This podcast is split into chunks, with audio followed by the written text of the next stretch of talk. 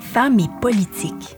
Une série balado de la chaîne Autour de la table, vous présentant divers portraits de femmes impliquées en politique en Gaspésie aux îles de la Madeleine. Découvrez des femmes en politique électorale comme candidates, élues, militantes dans un parti, mais aussi des femmes militantes issues des mouvements sociaux. Venez à la rencontre de leur histoire et découvrez les multiples facettes de l'engagement politique au féminin. Une idée originale de la table de concertation des groupes de femmes de la Gaspésie et des îles de la Madeleine. Dans cet épisode, rencontrez Camille Tremblay-Fournier, auteurice, intervenante pédagogue, féministe et impliquée au sein du comité autonome Accessibilité Logement de la Côte de Gaspé. Elle désirait donner voix et force aux femmes et aux personnes à la croisée des oppressions, issues de la diversité culturelle, de genre et de classe. La période post-2012 a su marquer un tournant dans la reconnaissance des violences sexuelles et sexistes vécues au sein même du mouvement étudiant. Sans plus attendre, découvrez l'histoire unique que nous livre Camille. Bonjour Camille. Aujourd'hui, euh, merci d'être là avec nous. Euh, je te laisserai te présenter euh, brièvement ton parcours professionnel, personnel, puis qu'est-ce qui t'a amené un peu en politique? Oui, bonjour Léa. Merci de m'avoir invité à ce podcast. Euh, j'ai, suis, j'ai, j'ai essayé plein de choses, j'ai fait plein de choses, mais je pourrais dire que pour le moment, je suis comme genre de prof, là, un parcours de prof, pédagogie. J'enseigne au collégial beaucoup. Euh, j'ai enseigné au primaire, préscolaire. J'ai fait de l'animation puis de l'intervention. Puis je viens de terminer des études en travail social. Euh, je suis euh, une intervenante pédagogue, on va le dire ça comme ça, mettons. Euh, mais j'ai été surtout beaucoup militante dans différents euh, mouvements, entre autres des femmes féministes et euh, aussi le mouvement étudiant. J'ai surtout fait de la politique étudiante à travers euh, un, une perspective féministe. actuellement, je suis à Gaspé avec toi et j'ai fondé avec d'autres personnes un comité autonome pour l'accessibilité au logement dans la région ici. Puis je m'intéresse en lien avec ça, entre autres, à tous les enjeux de la reproduction sociale, les communs, tout ce qu'on on, on, a, le travail invisible autour du, du de tout ce qui est la reproduction de l'humain tous les jours, tout ce qui est l'alimentation, le mm-hmm. logement, le care, des choses qui m'intéressent beaucoup. Euh, je continue à réfléchir plus à ces enjeux-là. Puis par rapport à ces enjeux-là, euh, plus récemment, là, on a euh, publié un livre sur la grève des stages qu'on a fondé avec ben qu'on a euh, dirigé avec certaines personnes en grève des stages grève des femmes aux éditions Revue Ménage. Euh, puis ça va ça a été vraiment une grève qui a été faite dans une perspective féministe. Je pourrais en parler tantôt. Mais sinon je me suis beaucoup impliquée là depuis la grève de 2005 jusqu'à cette grève là euh, des stages en 2018 2019 qui, qui s'est un peu étendu ensuite là en 2021 2020 ah, euh, j'ai comme été impliquée beaucoup dans le mouvement étudiant mais dans une perspective féministe Parfait. Ben justement, je trouvais que tu étais une personne intéressante à, à rencontrer puisque ton implication en politique est pas euh, liée nécessairement à la politique partisane, mais beaucoup plus dans euh, mouvements sociaux et grèves étudiantes justement. Fait que peut-être que tu peux nous parler un peu de qu'est-ce qui euh, les débuts, tes mm-hmm. débuts d'implication en politique au niveau des grèves étudiantes. Oui, ben dans le fond, au début début, comment ça commence? Moi, je, je venais d'une petite ville dans les Hautes-Laurentides où on s'impliquait beaucoup beaucoup à, la, à au mettons, mais vraiment dans le socio-communautaire, tu sais. On socio-culturel, on faisait des shows, on organisait des événements. Puis quand je suis arrivée à l'université en Outaouais, ben là, j'ai comme été happée, là, par la politique étudiante. Entre autres, j'ai comme un flash super clair d'une fille qui s'appelait Zoé, qui était mon amie française, qui m'a, qui avait comme connu un peu la politique étudiante dans les mouvements sociaux en France, puis qui m'a dit, hey, il y a un poste ouvert à l'assaut, tu devrais te présenter. Puis j'ai comme ok, je savais pas vraiment de quoi il était question, mais je trouvais que le monde avait l'air cool à l'assaut. Puis euh, j'ai j'avais comme envie de rencontrer des nouvelles personnes, mes amis que j'avais à ce moment-là, c'était plus mes amis de bac, puis j'étais comme j'avais vraiment envie de sortir de mes cercles. Puis je suis allée à cette, dans cette euh, association étudiante là des sciences sociales pour pas vraiment trop aimer là, faire de la gérer une asso, faire de la bureaucratie étudiante, mais j'ai vraiment aimé faire des projets, des actions. J'aimais vraiment la fougue là, de la gang que j'ai rencontrée. Euh, c'était une gang qui avait comme vraiment une genre de base féministe euh, déjà déjà existantes, des gens qui travaillaient dans un centre de recherche féministe à Luco, mm. qui avaient comme eu accès à certaines lectures, euh, qui avaient des discussions entre eux et elles, puis mais alors qu'à l'époque on parlait vraiment pas de féminisme, euh, on était dans une période vraiment vraiment hostile au féminisme, les années 2000, les années du masculinisme, il y avait eu toutes les actions mm for Justice. Au Québec, ça allait vraiment ancré le masculinisme, il y avait des intellectuels masculins, il y avait des centres de recherche masculins, il y avait des journalistes, des inter ben, des euh, présentateurs de TV, des vraiment des vedettes masculinistes qui avaient vraiment beaucoup d'impact, puis étaient invités un peu partout. C'était vraiment difficile de parler comme féministe, ou même de c'était pas une identité recherchée ni populaire, tu sais. Mm-hmm. euh, puis au même moment, ben les amis que j'ai rencontrés à l'assaut étudiante avaient des intérêts autour de la question du travail du sexe, des intérêts autour du territoire, euh, analysé d'une perspective féministe, tout ce qui était coopération internationale, développement international, qui était très populaire à cette époque-là parce qu'il y avait eu le sommet des Amériques, tout le développement de la solidarité euh, inter-pays, le Nord, le Sud, euh, les critiques de la coopération internationale dans une perspective féministe, critiques du développement. C'était vraiment cette époque-là euh, où il y avait vraiment ça, des, des, des intérêts euh, intellectuels et militants autour de ça. Euh, alors j'avais comme un discours, il y avait quelque chose qui était présent, mais une fois qu'on est, on a fait plein d'actions, ça a été super le fun. Euh, on s'est vraiment impliqué localement dans notre université, mais toujours en lien un peu avec les associations nationales, entre autres avec l'association syndicale étudiante. Euh, on s'impliquait contre la les fédérations étudiantes qui étaient très corporatistes, euh, la FEC, la FERC. On s'est mm-hmm. désaffilié de notre de, de la FERC. On a fait une lutte pour euh, réavoir un café étudiant. On a fait une occupation, mettons, dans l'université pour euh, revendiquer de faire un café étudiant autogéré. On a fait ça. On a parti à la grève de 2005, de 2007 contre les frais afférents. On s'opposait beaucoup aux différentes transformations. Puis la thématique vraiment importante à ce moment-là, c'était la thématique de la privatisation. C'est la mm-hmm. privatisation des universités, la privatisation des services. Euh, on était vraiment pour une forme d'autogestion. On parlait beaucoup de ça, mais avec des perspectives féministes. Euh, on était des drôles de bébites, là. Ça existait pas beaucoup à ce moment-là, mais on s'est beaucoup amusé. Puis ça a été vraiment une super bonne euh, école, tu sais, vraiment de comment tu peux aimer ton milieu, mais être vraiment contre ton milieu aussi. Puis moi, ça a été super formateur. Dans une perspective de l'améliorer. Ouais, c'est ça, exact. D'être vraiment contre, mettons, euh, pour le, la, mettons actuellement c'est comment ça se fonde à l'intérieur de moi c'est mettons pour la rémunération du travail étudiant mais contre le travail étudiant tu sais comme mm-hmm. euh, pour le la rémunération du travail euh, domestique mais contre le travail domestique ou pour la rémunération du travail du sexe mais contre le travail du sexe sais contre le travail. Ah c'est comme un c'est comme tout ce qui est oppressant ouais exact dans tout ce qui est exploitation dans l'obligation de dans la ah, ça ça a vraiment été un des fondements à, ça c'était à Luco. Puis ensuite on est ben certaines de ces personnes-là, on est à Montréal moi, je suis partie étudiant la maîtrise en sociaux, par en études féministes. Puis là, ben, je suis arrivée vraiment dans le, à l'UQAM, dans le milieu où les gens, il y avait beaucoup plus de personnes féministes, ça parlait de féminisme. Mais même encore là, tu sais, c'était comme en 2007, c'était vraiment pas un, on était vraiment pas beaucoup étudiants en études féministes, on était vraiment des, c'était pas à la mode, là, tu sais, c'était vraiment, euh, quand j'en parlais à des gens dans ma famille autour de moi, tu sais, c'était comme un peu la risée, là, c'était vraiment ah pas populaire, pas du tout, euh, tu sais, ça en parlait pas trop d'un party de Noël, là. les gens étaient comme, vraiment, c'est vraiment comme même un stigmate, tu sais. Mm-hmm. Mais j'ai pu lire des écrits, rencontrer des gens, ça m'a comme fait une base un peu féministe, puis j'ai pu mettre en pratique directement les choses que j'apprenais à ce moment-là. ça ça a été vraiment intéressant, euh, mais c'est des années où c'est quand même dur à imaginer aujourd'hui, mais il y avait comme pas beaucoup de choses sur Internet, même en 2007.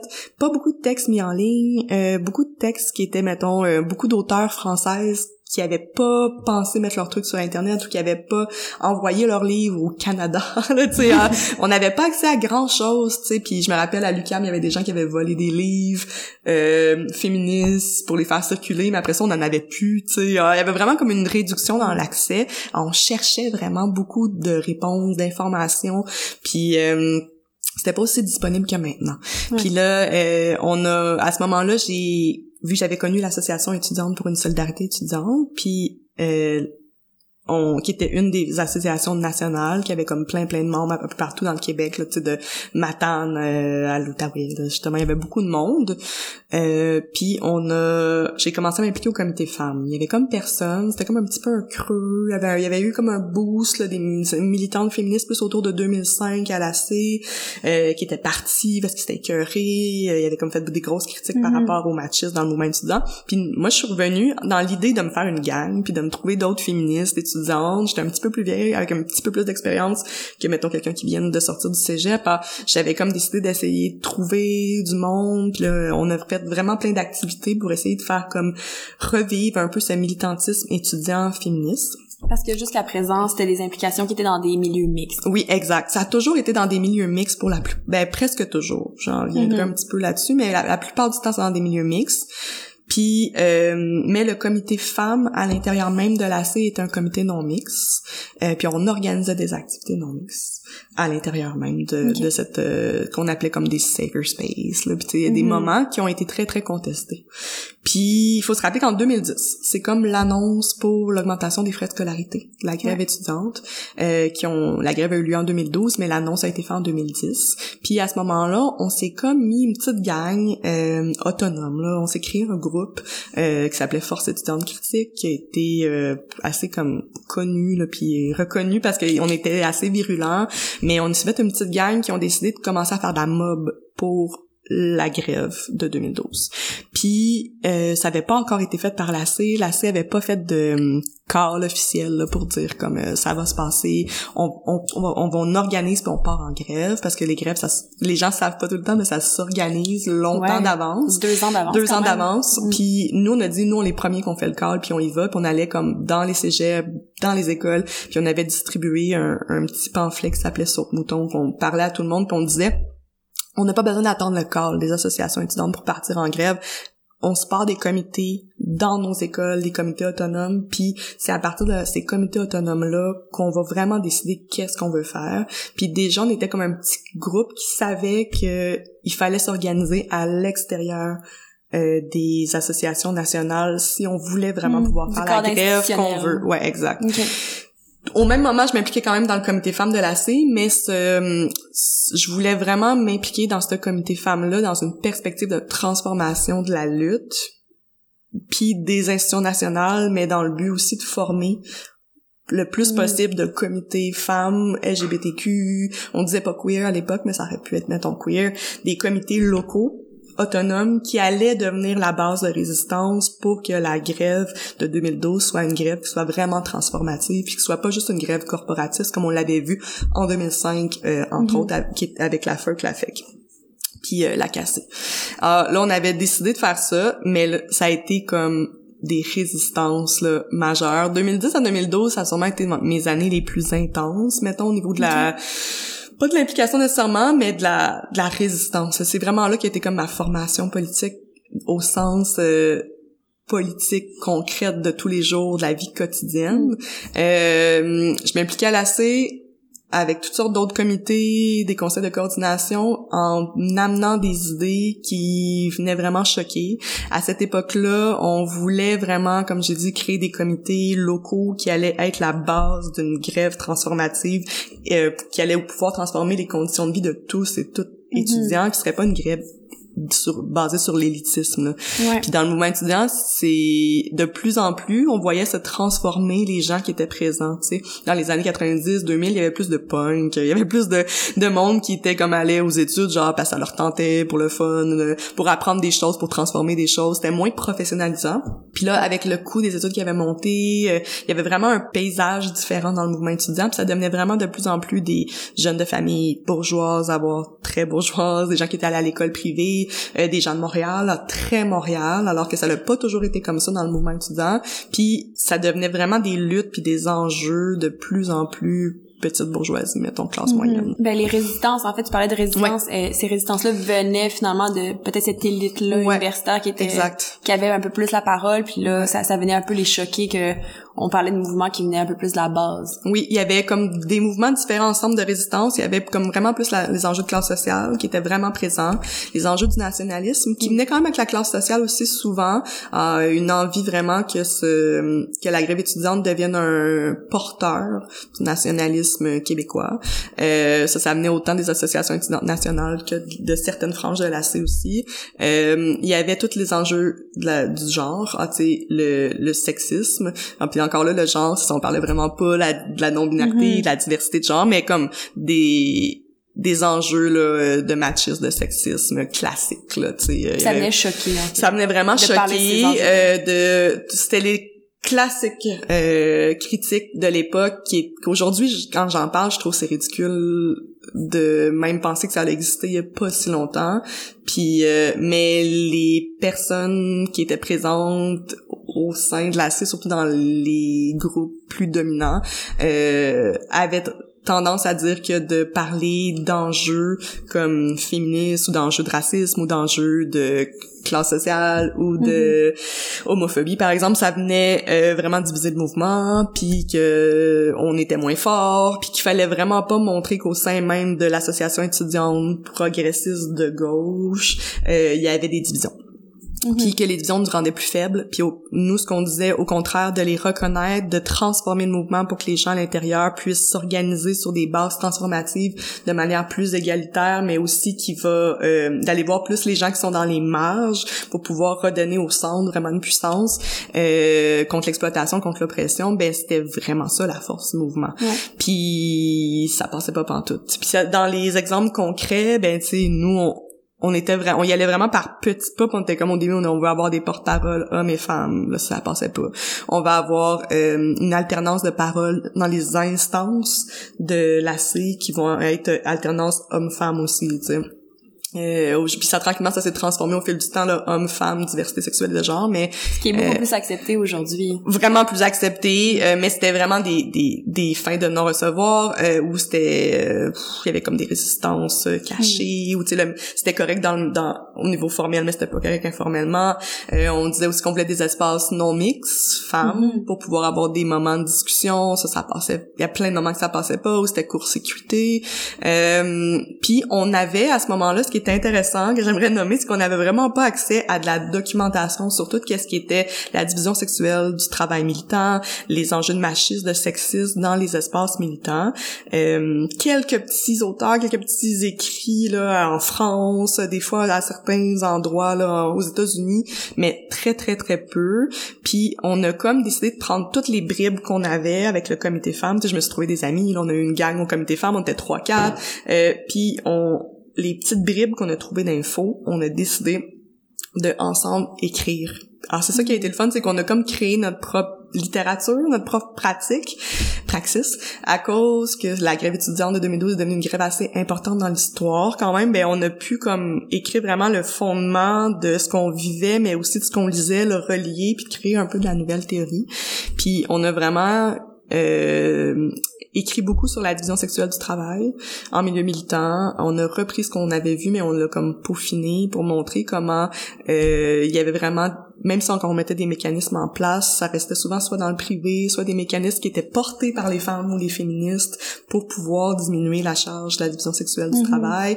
On a beaucoup, beaucoup parlé aussi de la de toute la tension qui existait entre les euh, cette élite là un peu étudiante qui voulait créer des modèles féminins féministes euh, qui pour pouvoir parler de féminisme rendre le féminisme accessible transformer la lutte étudiante il y avait la création de femmes modèles femmes expertes femmes euh, qui étaient qui devenaient comme des exemples qui donneraient envie aux gens de s'impliquer OK, c'est intéressant. Ouais, puis nous on n'était pas dans cette perspective-là, on se disait nous on voulait créer des comités féministes euh, locaux dans les assos étudiantes, dans le cas dans chaque école euh, qui permettraient à plein de gens de s'impliquer puis de prendre en charge la lutte. Alors, il y avait vraiment cette tension-là entre des modèles de représentantes politiques lycée un peu ouais lycée puis avoir des parce qu'elle finit par avoir des porte-paroles femmes mais tu sais euh, vraiment des, des femmes qui représentaient la lutte étudiante féministe mm. puis de l'autre côté des comités puis ce qu'on s'est rendu compte, c'est que d'avoir des comités autonomes pour les représentants plus de l'élite étudiante, ben c'était dangereux, tu sais, parce que ils savaient pas c'était qui, ils pouvaient pas les contrôler, ils pouvaient pas avoir une ligne de parti claire, une ligne de ben, de parti, mais en tout cas d'assaut national clair que les gens suivraient. Il y avait, ils perdaient un peu le contrôle. Puis nous on disait c'est au contraire dans des grèves étudiantes, c'est quand que l'élite étudiante perd le contrôle de sa base que ça devient dangereux puis pour vrai transformateur. Mm-hmm. Puis c'est surtout que ça ces gens-là qui font de la politique pendant cette période-là étudiante, c'est souvent quelque chose qu'ils vont garder tout au long de leur vie puis qu'ils vont réutiliser après puis qui les change pour toute leur vie, tu sais.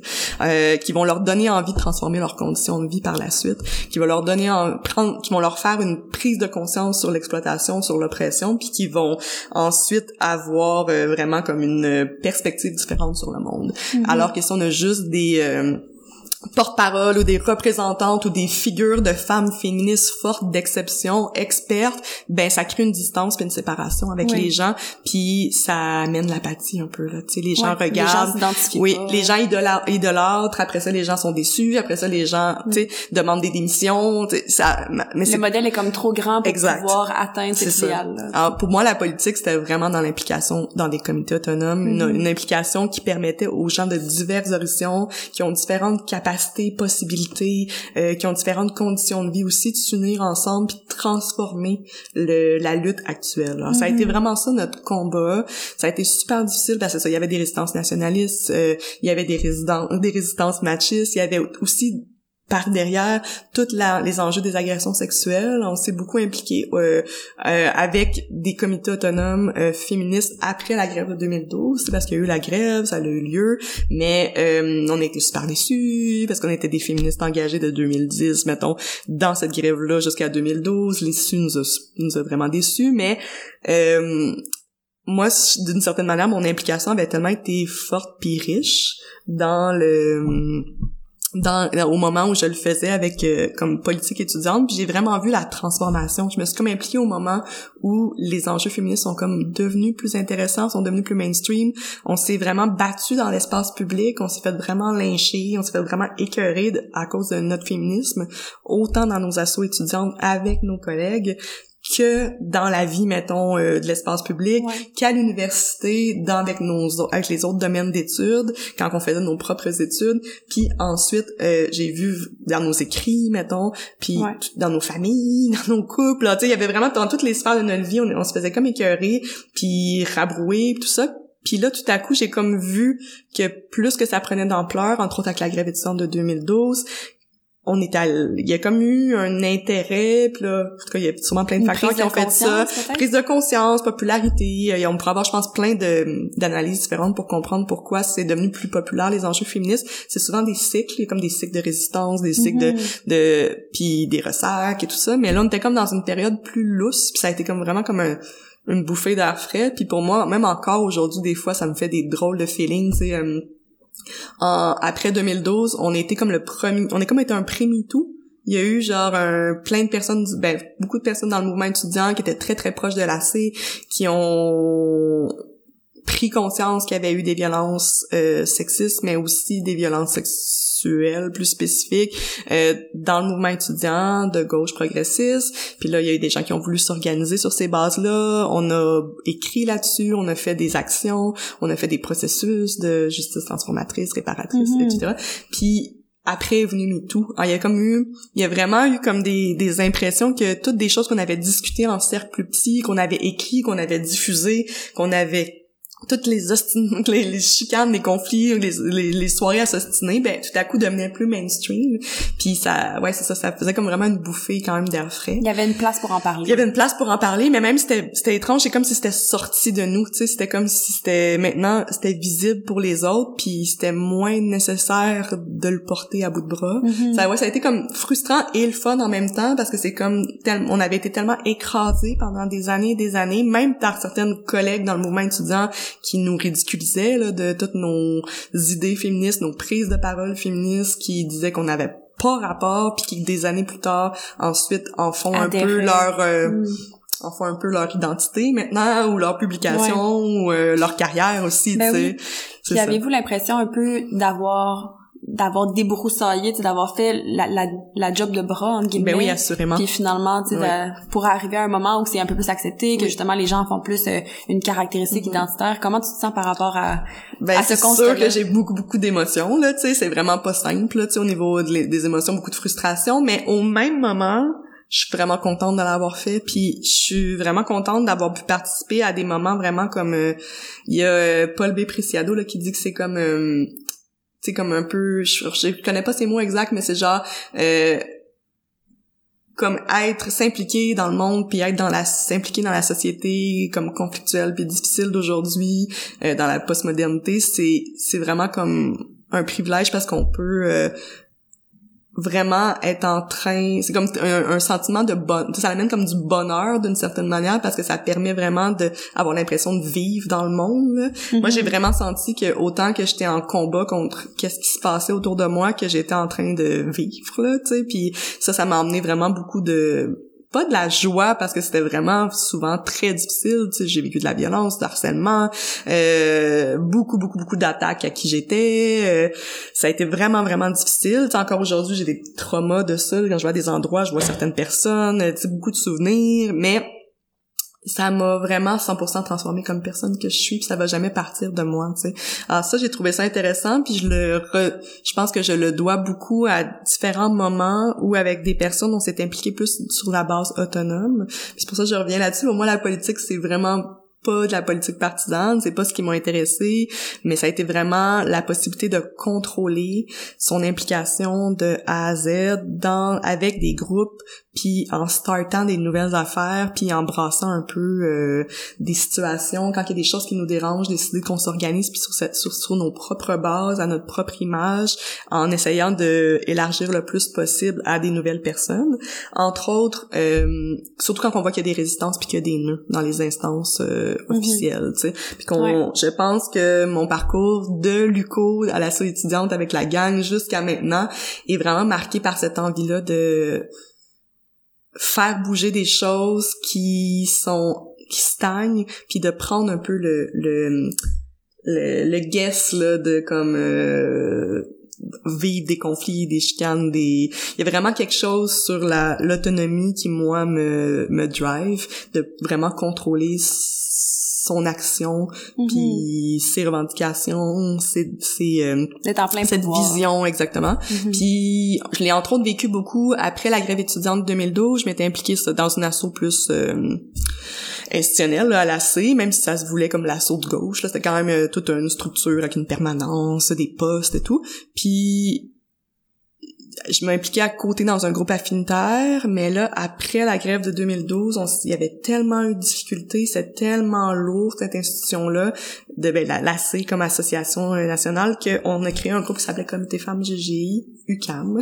Puis là, c'était comme des filles, femmes queer, qui euh, avaient décidé de se mettre ensemble pour euh, vraiment tout dire ce qu'on voulait. Puis genre de faire, de choisir les sujets qu'on on avait tellement été muselés à l'AC, on avait tellement, on nous avait empêché de faire les campagnes qu'on voulait, on avait, on nous avait dit que nos idées étaient pas bonnes, on nous avait dit que notre perspective était pas bonne, qu'on était vraiment des, on nous avait traité d'incapables, on nous avait traité de, mm on était alors qu'on savait, tu sais, on, lisait en espagnol, on lisait en anglais, on voyait des textes un peu partout dans le monde qui existaient mm où ce que le monde en était rendu, ça résonnait, ailleurs. ça résonnait ailleurs, on utilisait les textes d'ailleurs, on utilisait les choses, on disait là là, vous êtes pas de votre temps. Mm-hmm. Vous êtes la gauche d'élite montréalaise, mais vous êtes pas de votre temps. Au niveau féministe, vous êtes vraiment à côté de la plaque, on lisait des trucs queer, on était comme là c'est c'est ça qui se passe là il faut y aller. Mais vu que ça a pas fonctionné on a tout pris ces acquis là qu'on découvrait aussi au fur et à mesure là à chaque fois qu'on découvrait un nouveau texte on l'utilisait on le mettait en pratique. Puis on a écrit beaucoup sur euh, les enjeux dans le mouvement étudiant sur l'écriture des vainqueurs un peu dans le mouvement étudiant mm. sur les initiations étudiantes sur les agressions sexuelles sur la police. On a écrit comme sur vraiment plein d'enjeux avec ce comité là ça a été full le fun. On a écrit sur les l'affect puis la que on voulait vraiment que la euh, le, le militantisme étudiant féministe soit vraiment un rempart à la politique étudiante traditionnelle puis que le féminisme soit pas juste euh, il y avait beaucoup un discours à l'époque que le féminisme étudiant c'était comme plus un lieu de répit un lieu de repos safe space qu'on est ensemble on peut parler on peut nos trucs plus passif qui était comme dans le bien-être dans le self care puis c'était correct mais qui était qui en restait pas mal là tu sais. On a comme nous on a dit non au contraire on, on peut s'attaquer, critiquer, transformer directement le centre, un peu l'idéologie dominante à partir des de notre perspective féministe comme individu au cœur de cette lutte-là. On n'est pas parallèle ou à côté ou euh, on fait nos petits trucs, puis ça, ça dérangeait, tu sais, vraiment. Alors là, quand on a fait le comité autonome, ben c'était vraiment un moment pour juste prendre tout ce qu'on avait comme réflexion puis être libre de les faire, de les écrire. Euh, entre autres, on a fait une action qui avait vraiment bien fonctionné, puis c'est là que j'ai comme compris à quel point quand tu es en comité autonome, tu peux faire des petites actions, des petits trucs, mais quand tu les maîtrises, tu les contrôles à 100%, même si c'est tout petit puis t'es pas beaucoup de monde, mais ça peut avoir vraiment un gros impact. Tu sais, comme Mhm. cette action-là, c'était l'action des mimes du comité euh, femmes GG UCAM. On est allé euh, dans un des euh, salles de spectacle vraiment proche de l'UCAM, puis on s'était tous habillés en mime, euh, sauf moi qui avais oublié qu'il fallait s'habiller en mime, mais tout le monde s'était habillé en mime avec des pancartes, donc ils parlaient pas, puis c'était euh, une un gros show d'humour qui avait été organisé par la coalition des humoristes euh, indignés. Puis entre autres, c'était fait avec des partenaires de la FEC, de la FERC. Euh, puis il y avait plein l'argent était supposé revenir puis la C, dans le fond, il y a un partenariat, puis l'argent était supposé revenir à des personnes qui avaient été arrêtées pendant la grève étudiante puis tout ça. Puis il y avait plein d'autres d'artistes qui faisaient partie de ce show-là qui étaient vraiment des artistes euh, sexistes là, tu sais macho, euh, comme on en on les connaît encore aujourd'hui, là, ils sont encore euh, sur le marché de l'humour, mais euh, c'était vraiment comme joke de viol, joke de ma blonde est conne, euh, Mm. joke de blonde, tu sais vr- comme il y a comme 10 ans là, tu sais des jokes vraiment poches, mais nous on avait dit Hey, ça suffit de comme que la culture sexiste machiste serve qu'on dise rien puis on prenne l'argent de ça puis ça serve euh, Mhm. ça s'associe avec le mouvement dans lequel nous on a participé. On avait comme décidé qu'on on était vraiment on revendiquait d'avoir donné vraiment beaucoup de temps gratuitement, travaillé super fort, nos idées allaient pas être récupérées, on luttait beaucoup contre la récupération de nos idées, puis que on, on était des personnes importantes, on revendiquait d'être des personnes importantes qui avaient fait des choses importantes, puis avec d'autres personnes, puis qu'on allait pas nous récupérer. Puis on n'allait pas se laisser euh, name taguer, tu sais, on était comme on veut pas être associé à ça.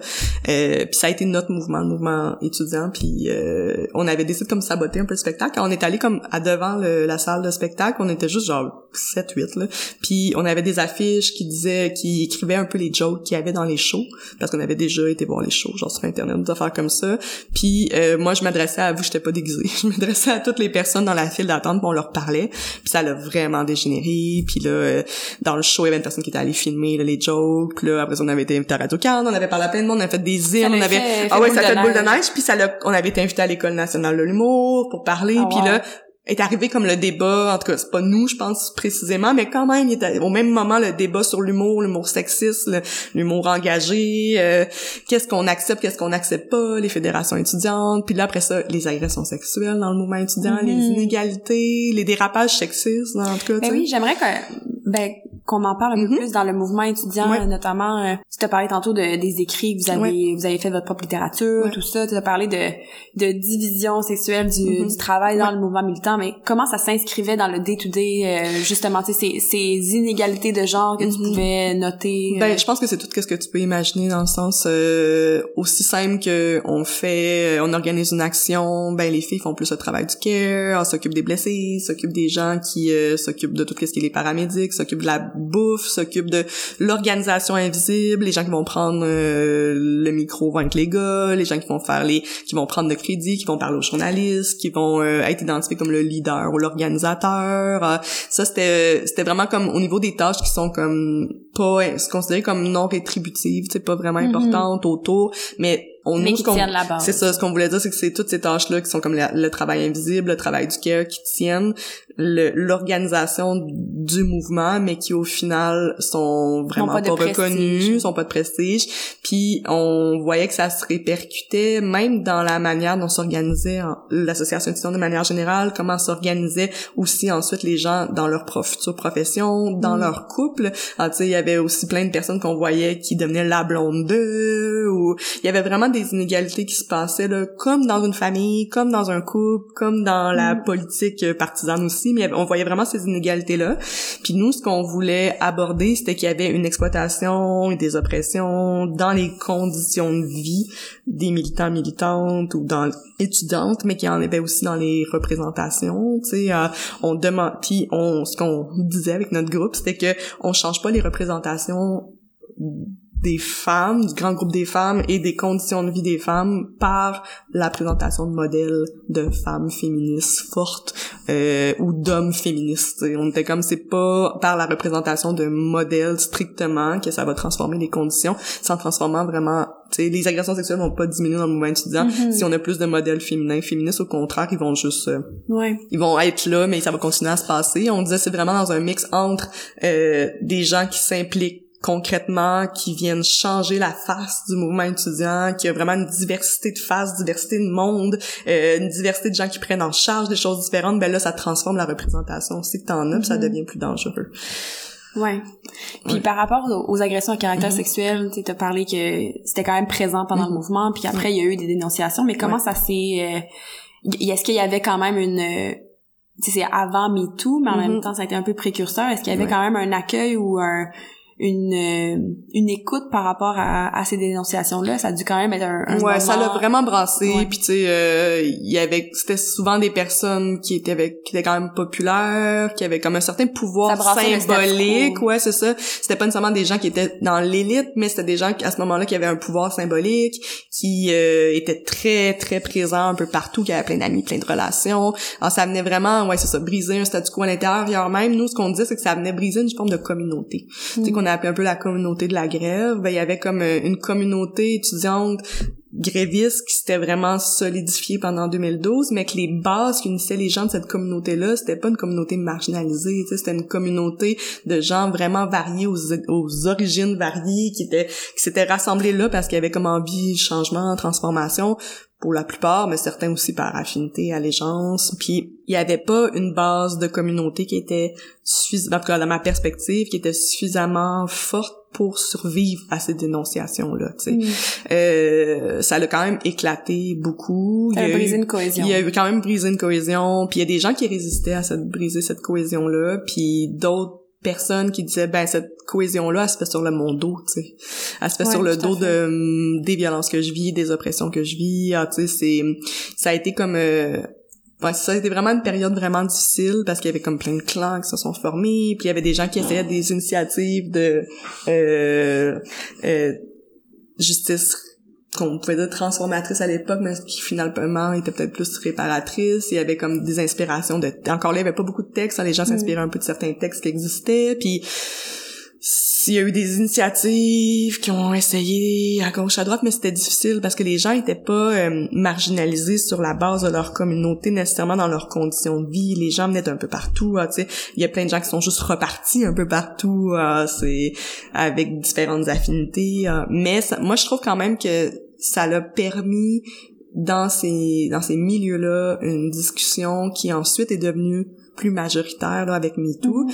Puis moi, quand MeToo est arrivé, ça m'a vraiment soulagée. Tu sais, j'ai entendu une entrevue l'autre fois de Paul Baillargeon qui disait que elle a écrit un livre, euh, Paul, sur euh, des agressions qu'elle a subies dans le dans les années comme je pense 80 dans le milieu du cinéma, puis un milieu super toxique, puis euh, où personne pouvait en parler, puis elle a dit quand MeToo est arrivé, elle a dit moi j'ai elle avait dit ça à son thérapeute, je pense que genre je broyais puis genre je capotais là, elle a dit j'étais tellement contente.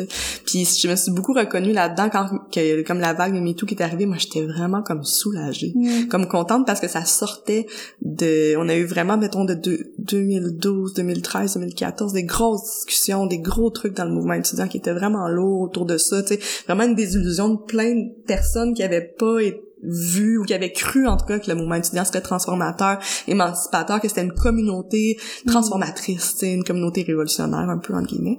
Mais euh, en ayant été dans le mouvement étudiant au sein de la C comme féministe puis c'était extrêmement dur depuis 2010 puis je voyais comme toutes les ficelles vraiment pas cute puis après quand on a décidé de les nommer puis que moi je me sentais que vraiment libérée à ce moment-là c'était comme pas une désillusion c'était plus une libération Mhm. mais ça a été pas vraiment bien accueilli, non.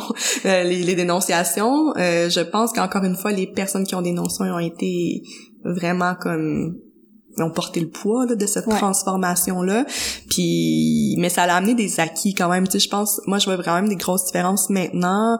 Dans, le, mettons, on a, je peux en venir à ça. Euh, ensuite, j'ai pris comme une petite pause un peu, mais vers, je suis retournée. On est plusieurs de mes amis qu'on avait été impliqués depuis 2005, on est retournés aux études pour notre deuxième, troisième bac, genre, euh, tu sais, c'était comme vraiment, on avait toutes fait des études en sciences sociales, puis on se rendait toutes compte qu'on ne pouvait pas travailler avec ça, puis qu'il y avait de moins en moins de jobs, puis que justement, il y avait une élite étudiante de 2012 qui avait vraiment beaucoup pris tous les jobs syndicales, politiques, communautaires, puis qui avait vraiment quelque chose d'assez saturé. On est tout retourné aux études pour faire quelque chose de plus professionnalisant, un peu écœuré peut-être du milieu de l'université, le milieu des sciences sociales, puis euh, il y a des gens qui sont allés en travail social, en éducation, euh, dans des techniques aussi, puis là, on s'est dit, hey, on est en train de faire notre euh, Xème genre stage puis là on est comme dans la trentaine puis on est genre on se rend compte qu'il y a quelque chose de fucked up puis là on lisait on avait vu 2012 qui parlait vraiment beaucoup beaucoup de la gratuité scolaire la gratuité scolaire, c'est comme une revendication un peu élitiste, weird, quand on y pense, quand tu retournes faire ton troisième bac, tu sais. Mm-hmm. Même si ça serait gratuit, il faut que tu fasses des un an, un an et demi, des fois jusqu'à deux ans de stage non rémunéré. Alors, ça change comme un peu rien. Tu payes, tu- au pire, tu payes pas pour aller à l'école, mais t'es pas payé pour ton travail. Mais là, encore pire, il y avait eu la... On savait à ce moment-là, là, on était en 2017, qu'il y avait la hausse était quand même passée, là, la hausse de Ouais. 2012. On payait encore plus cher quand on avait commencé nos études en 2005 pour finalement payer pour travailler. Puis là, on était comme, il y a quelque chose là-dedans. On a lu des écrits de euh, tous des mouvements à New York qui avaient comme écrit sur la dette, qui avaient eu comme des grosses manifs sur la dette, puis essayer de vraiment critiquer cet aspect-là parce qu'aux États-Unis, les gens sont vraiment, vraiment, vraiment beaucoup endettés de leurs études, Euh, beaucoup plus qu'ici, même si ça commence à devenir similaire. Puis on s'est vraiment inspiré de ça, puis on a dit on va faire une lutte pour le salaire au travail étudiant, pour le travail étudiant, puis là, dont la façade va être le- les stages. Puis on va vraiment prendre un peu tout ce qu'on avait haï de 2012 dans au niveau de l'organisation, au niveau des revendications, tout ce qu'on avait aimé mettre en place encore au niveau des, revendications puis de l'organisation, puis on va créer notre propre mouvement à partir de comités autonomes. Alors on a fait des comités autonomes, euh, dans, on en a parti dans différentes écoles où il y avait déjà une base un peu plus mobilisée. On était vraiment dans une période moribonde du mouvement étudiant. La C existait plus vraiment. Euh, les fédérations étudiantes étaient comme Il y avait un essoufflement. il y avait vraiment un essoufflement. Puis on a dit, ben, hey, si on n'essayerait pas plus une politique étudiante qui est basée sur les communautés, communautés autonomes, comme il y avait déjà un peu dans les années 90, puis on, la base de ces comités-là va être une perspective féministe. Puis des perspectives féministes, parce qu'elles étaient quand même variées. Euh, on, notre revendication va être féministe, principale. Nos modes d'action vont être davantage féministes. Euh, puis on va voir que ça va donner. Puis là, tranquillement, je me rappelle vraiment d'un... Tu sais, quand je pense que on parlait tantôt... euh, à l'extérieur du micro de l'épiphanie là mais je me rappelle que mon ce moment-là j'ai eu comme un moment un peu d'épiphanie c'est dans le je faisais du camping avec mon ami avec qui on a fait 2012 puis euh, je lisais un, livre que je venais d'acheter puis ça parlait euh, c'était sur le salaire au, au travail ménager. C'était un livre de Louise Toupin où qui parlait de toute la lutte qu'il y a eu sur le salaire au travail ménager dans les années 70 euh, même 80 puis ça parlait en, il y avait comme un sous-titre là en bas bas bas là pas un sous-titre mais une tout en bas de page puis ça parlait de euh, le, une lutte qu'il y avait eu aux États-Unis sur le salaire au travail étudiant dans les années 70, un genre de pamphlet. Puis il disait que quand il y avait eu les manifestations puis les actions du salaire au travail ménager en, en Italie, il y avait des étudiants, étudiantes, des travailleurs du sexe, tout ça.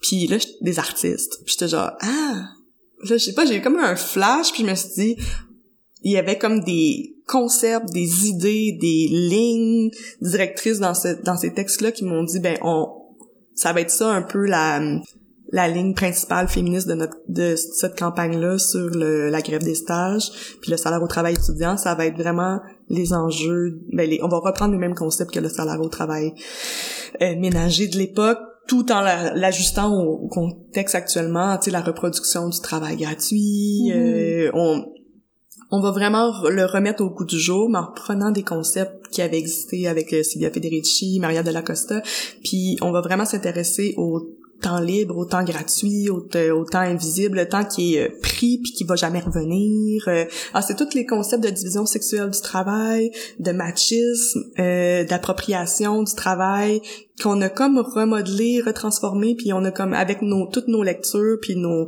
on a dit hey, on va remettre ça au goût du jour, puis ça va être une campagne qui va être d'emblée féministe. On a j'ai écrit un texte qui s'appelait la grève des stages est une grève des femmes, puis femmes dans un sens très large tu sais euh, des personnes opprimées sur la base de la diversité sexuelle et de genre aussi là, c'était Mhm. comme un gros femme large, puis on s'est dit là, ça va être un nous femmes vraiment diversifié, mais on voyait que les la les stages, l'obligation à refaire des stages, euh, l'obligation à payer pour travailler, être à l'école, c'était travailler, c'était pas juste l'émancipation, ce qui était beaucoup dit en 2012, c'était l'université, c'est de l'émancipation, aller à l'école, l'école gratuite, plus que ça va être gratuit, on va s'émanciper, mais on voyait qu'il y avait plein de gens qui étaient exclus de ça, puis que toute la il y avait plein de gens actuellement qui se retrouvaient bien plus dans les domaines techniques professionnels. Puis euh, c'est dit, tous ces gens-là, c'est vraiment eux la base possible d'une transformation de la société actuelle. Puis c'est ça. Ah là, ça, toutes ces idées-là qu'on de 2005 juste, sont arrivées jusqu'à 2017. Puis on a mis en place cette grève-là des stages dans une perspective de salaire étudiant avec une revendication féministe qui était la rémunération de l'ensemble des stages à tous les niveaux euh, vers une perspective de, de salaire étudiant. Puis on l'a fait sur une base de comité autonome sans association nationale. Mm-hmm. C'était full controversé là. Tu sais, euh, c'était un nous ce qu'on considérait qu'était un mode d'action féministe qui était à l'opposé des modèles d'exception féminin féministe euh, qui était vraiment sur la base de comités ouvert où il y avait rotation des tâches, euh, rotation des porte-paroles, euh, implication autonome des associations étudiantes, ben ça l'a puis ça l'a quand même porté fruit, tu sais, il y a eu des critiques à ça, mais il y a eu vraiment plus de belles choses, je pense qu'ils en sont émergées. Euh, Il y a eu quand même une tribune à ce mouvement. il y a vraiment une tribune, il y a eu des gains Oui, aussi. Euh, ça a été aussi une grève qui était offensive. Ça a été comme la première grève offensive féministe comme au Québec, là, tu sais, mettons, Mhm. ça avait jamais vraiment existé, ça avait toujours été à côté, tu sais, les- les- il y a une grève, mettons, pour la, la baisser la, comme contre la hausse, puis il y, a une- il y a comme une, dans une perspective étude féministe, mais il y a comme une revendication féministe à côté, qui est comme, mettons, euh, les femmes sont plus affectées par les, euh, la hausse des frais parce qu'elles sont des femmes, elles sont plus pauvres. Mhm. C'était vraiment toujours à côté. Puis là, nous, on a dit non, ça va être comme dedans. Ça va être, c'est au cœur. Puis ça l'a vraiment créé euh, des un mouvement porté par des femmes ish là, tu sais, femmes, personnes queer, euh, personnes trans. C'était vraiment euh, une lutte plus de personnes qu'on n'entend jamais Pour et par. pour et par beaucoup plus de personnes issues de la diversité culturelle aussi euh, des personnes immigrantes il y avait comme c'était pas parfait là mais il y avait comme quand même vraiment plus de diversité puis je pense que vu que c'était pas porté directement par les assos étudiantes mais il y avait moins de corporatisme étudiant il y avait Ouais. moins de les assos étudiantes c'est puis les, dont les associations nationales c'est vraiment on disait à l'époque c'est souvent des camps écoles pour les gens qui vont aller en politique après c'est comme ça depuis vraiment longtemps. Et on dit on- ça amène des conditions c'est quasiment sûr que tout le temps il y a des gens qui se pratiquent à devenir politiciens politiciennes. Puis nous on voulait pas ça tu sais. On disait on veut que ça soit des luttes qui amènent des gens ordinaires entre guillemets là, à apprendre. Les personnes que ça affecte oui réellement. exact. Les gens qui savent pour vrai qu'est-ce que ça fait dans leur vie? Ben à trouver des pistes pour vouloir transformer leur vie prendre les moyens pour le faire puis le faire tu sais. Mm. puis euh, ça pour nous c'était vraiment important. Puis c'est ça ça a amené des gains quand même c'était pas top mais ça l'a vraiment on a permis de dire ce qu'on voulait, puis entre autres de dire des choses qui avaient jamais été dites, tu sais, Mm. au Québec dans cette perspective-là, puis de ramener les luttes qu'on appelle maintenant les luttes de la quatrième vague, tu sais. euh, c'est drôle parce que moi je suis arrivée un peu dans une genre de vieille deuxième vague en 2005, mettons, du féminisme. Ensuite autour de 2012, arri- il y avait comme la troisième vague queer qui est en train d'arriver un peu plus. Puis là, on est comme cette manif, euh, cette manif là, cette grève-là, c'est vraiment une grève un peu icône de la quatrième vague du féminisme, en- que, mettons, euh, Aurore Coquelin appelle euh, euh, la grève comme révolution féministe de la reproduction sociale. On est comme, on a vraiment identifié le tout ce qui est les enjeux intimes euh, du de la violence, du travail, mais autant le travail qui est à la maison que le travail qui est salarié, le travail du sexe que le travail euh, qu'on considère comme un travail euh, productif visible dans la sphère publique, mais aussi tout l'aspect de l'intime, La sphère privée, la sphère privé, publique. public, puis comme ce qui est entre les deux aussi là, que Mhm. tout ça devienne vraiment des enjeux qu'on peut politiser, mais qu'on peut politiser euh, plus juste sur la base d'un nous femme très essentialiste, mais un nous femme qui est vraiment plus large, là, Mhm. euh, qui pourrait être intersectionnel, qui peut être queer, qui peut peu importe la question du genre ou du sexe, euh, peu importe l'origine aussi, ah, tu sais, ça a été euh, vraiment un mouvement qui s'est comme emblématique de ce de cette euh, nouvelle période là qui s'ouvre à nous. Alors moi c'est comme un enjeu sur lequel je veux continuer de m'impliquer tous ces enjeux là de la question de la reproduction sociale, l'enjeu du travail gratuit, Ouais. euh, de qu'est-ce qu'on on met en commun pour vivre, Ah, c'est c'est ça. C'est, c'est pour ça aussi que je continue à m'impliquer sur la question du logement. Oui, c'est ben, vraiment important pour justement, moi. j'aimerais ça euh, Ouais. t'entendre un peu plus sur aujourd'hui. T'es présentement à Gaspé, t'es t'es encore beaucoup impliqué euh, Ouais. au niveau euh, justement du logement, Mhm. dans tes implications personnelles, puis Ouais. euh, comment comment tout ton passé dans les grèves Ouais. étudiantes a pu modeler un peu euh, ton féminisme et ta façon de Mhm. t'impliquer politiquement à Gaspé aujourd'hui? Ben c'est vraiment un processus. Euh, je pense que je me cherche encore de comment faire dans des époques vraiment, euh, je trouve quand même complexes pour savoir où se situer. Je sais qu'en tout cas mon le film, la perspective, les perspectives féministes que j'ai développées m'ont vraiment amené à je suis comme pas intéressée à aller dans la politique partisane entre autres parce que j'ai trop contrôlé mon travail d'implication puis c'est trop jouissif de le faire puis Pour la liberté faire. que ça te donne. la liberté l'autonomie la puissance de frappe que ça donne aussi Mm. euh, le fait de pas être instrumentalisé par d'autres ou récupéré par d'autres euh, je serais plus en mesure de, de voir mon travail Tu ne vois pas faire de la politique partisane non dans jamais ta vie. jamais puis je vois je- pour moi c'est ça ça colle pas là tu sais mais Mhm. euh, ma pour moi qu'est-ce qui m'intéresse encore c'est travailler avec d'autres personnes avec qui on a des perspectives similaires dans d'un but d'élargissement euh, à d'autres personnes sur des enjeux de notre vie quotidienne qui dans le but de dépasser là c'est ça des formes d'exploitation d'e- d'oppression dans notre milieu.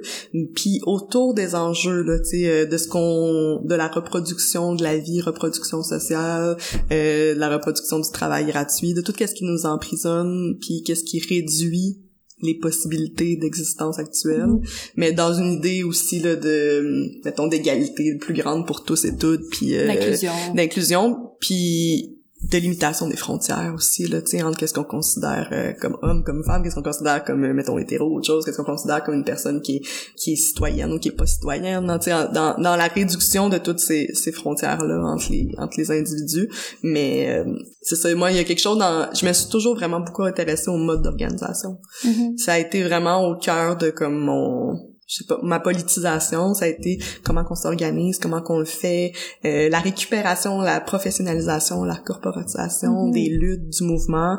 Euh, j'avais écrit un texte là, sur la marche mondiale des femmes par exemple. On avait de 2005 mais la marche mondiale des femmes aussi euh, qu'il y a eu en 2010 on avait été beaucoup interpellés par le comité femmes de l'AC pour y participer. Puis moi j'avais senti vraiment une forme de récupération politique du travail des étudiantes euh, qu'il y avait une professionnalisation du communautaire aussi puis du mouvement des femmes qui est assez documenté là, dans les années 90 qui s'est vraiment professionnalisé puis ça l'a super rapidement puis ça l'a amené aussi euh, une- un certain côté moribond à certains égards des fois dans, dans le mouvement des femmes ou dans le mouvement féministe Mais ça vient lisser un peu le mouvement. Exact, ça vient empêcher. Puis quand c'est des mouvements seulement de salariés aussi, ça l'empêche. Même certaines initiatives, parce qu'ils plus comme militantes, parce qu'ils viennent se confronter aux initiatives de l'organisation qui est plus qui, sent, qui se corporatise. Tu sais, Mhm. j'ai il y a des choses que je sais que je pourrais plus faire ou jamais faire à cause du parcours que j'ai eu. Puis elles me sont comme chères, elles me sont fidèles. Là, Tu sais, ah, Ça j'ai envie ça fait partie de moi maintenant puis j'ai envie de c'est pas facile mais je trouve qu'à Gaspé il y a quand même un beau milieu ouvert pour faire vivre c'est ça des comités autonomes sur la base euh, des conditions de vie dans le but d'une transformation de Mhm. la vie ensemble puis euh, euh, avec une pensée relativement euh, riche aussi là tu sais Et comment ça se marie à Gaspé, ça, le, ce Ouais. féminisme militant-là Ouais. et l'organisation? euh, Ben c'est reprendre des c'est ça à Gaspé comme ailleurs, je te dirais parce qu'on a tendance à euh, mettre en euh, sur un piédestal là, des des milieux des fois plus Oui, métropolitains, mais euh, c'est la même chose, il y a des personnes qui ont beaucoup milité, des personnes qui ont moins milité, il y a des personnes qui ont une sorte de subjectivité radicale à l'intérieur d'eux, il y a des personnes qui ont envie d'apprendre, envie de transformer leur vie, assez de moi j'ai toujours aimé ça m'impliquer avec des gens qui ont des horizons vraiment quand même différents mais qui se rejoignent sur certaines bases puis entre autres autour de la base d'autonomie puis qui ont envie de mettre des efforts pour vraiment transformer le monde dans lequel ils sont. Euh, alors, je pense que c'est vraiment juste de- des gens qui s'entendent, on se met ensemble avec une volonté d'élargissement, euh, pas nécessairement dans une logique affinitaire euh, stricte, là, tu sais. mhm. Je pense que ça, chaque milieu a des personnes qui sont comme ça. Il faut les trouver, il faut continuer à, Faut à en parler, faire des liens, puis euh, des gens qui ont réellement envie là, de transformer des choses dans leur milieu.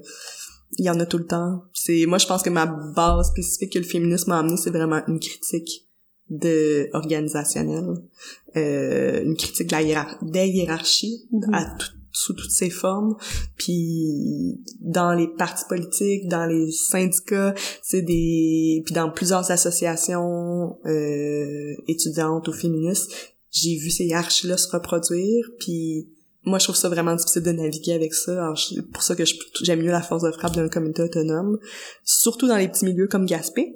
Ils, souvent s'organiser en communauté, ben, en comité autonome a une force presque aussi grande que des fois que d'être sur un poste dans ton syndicat, dans ton association. Tu sais, il y a vraiment une possibilité transformative plus grande dans les petits milieux, je trouve.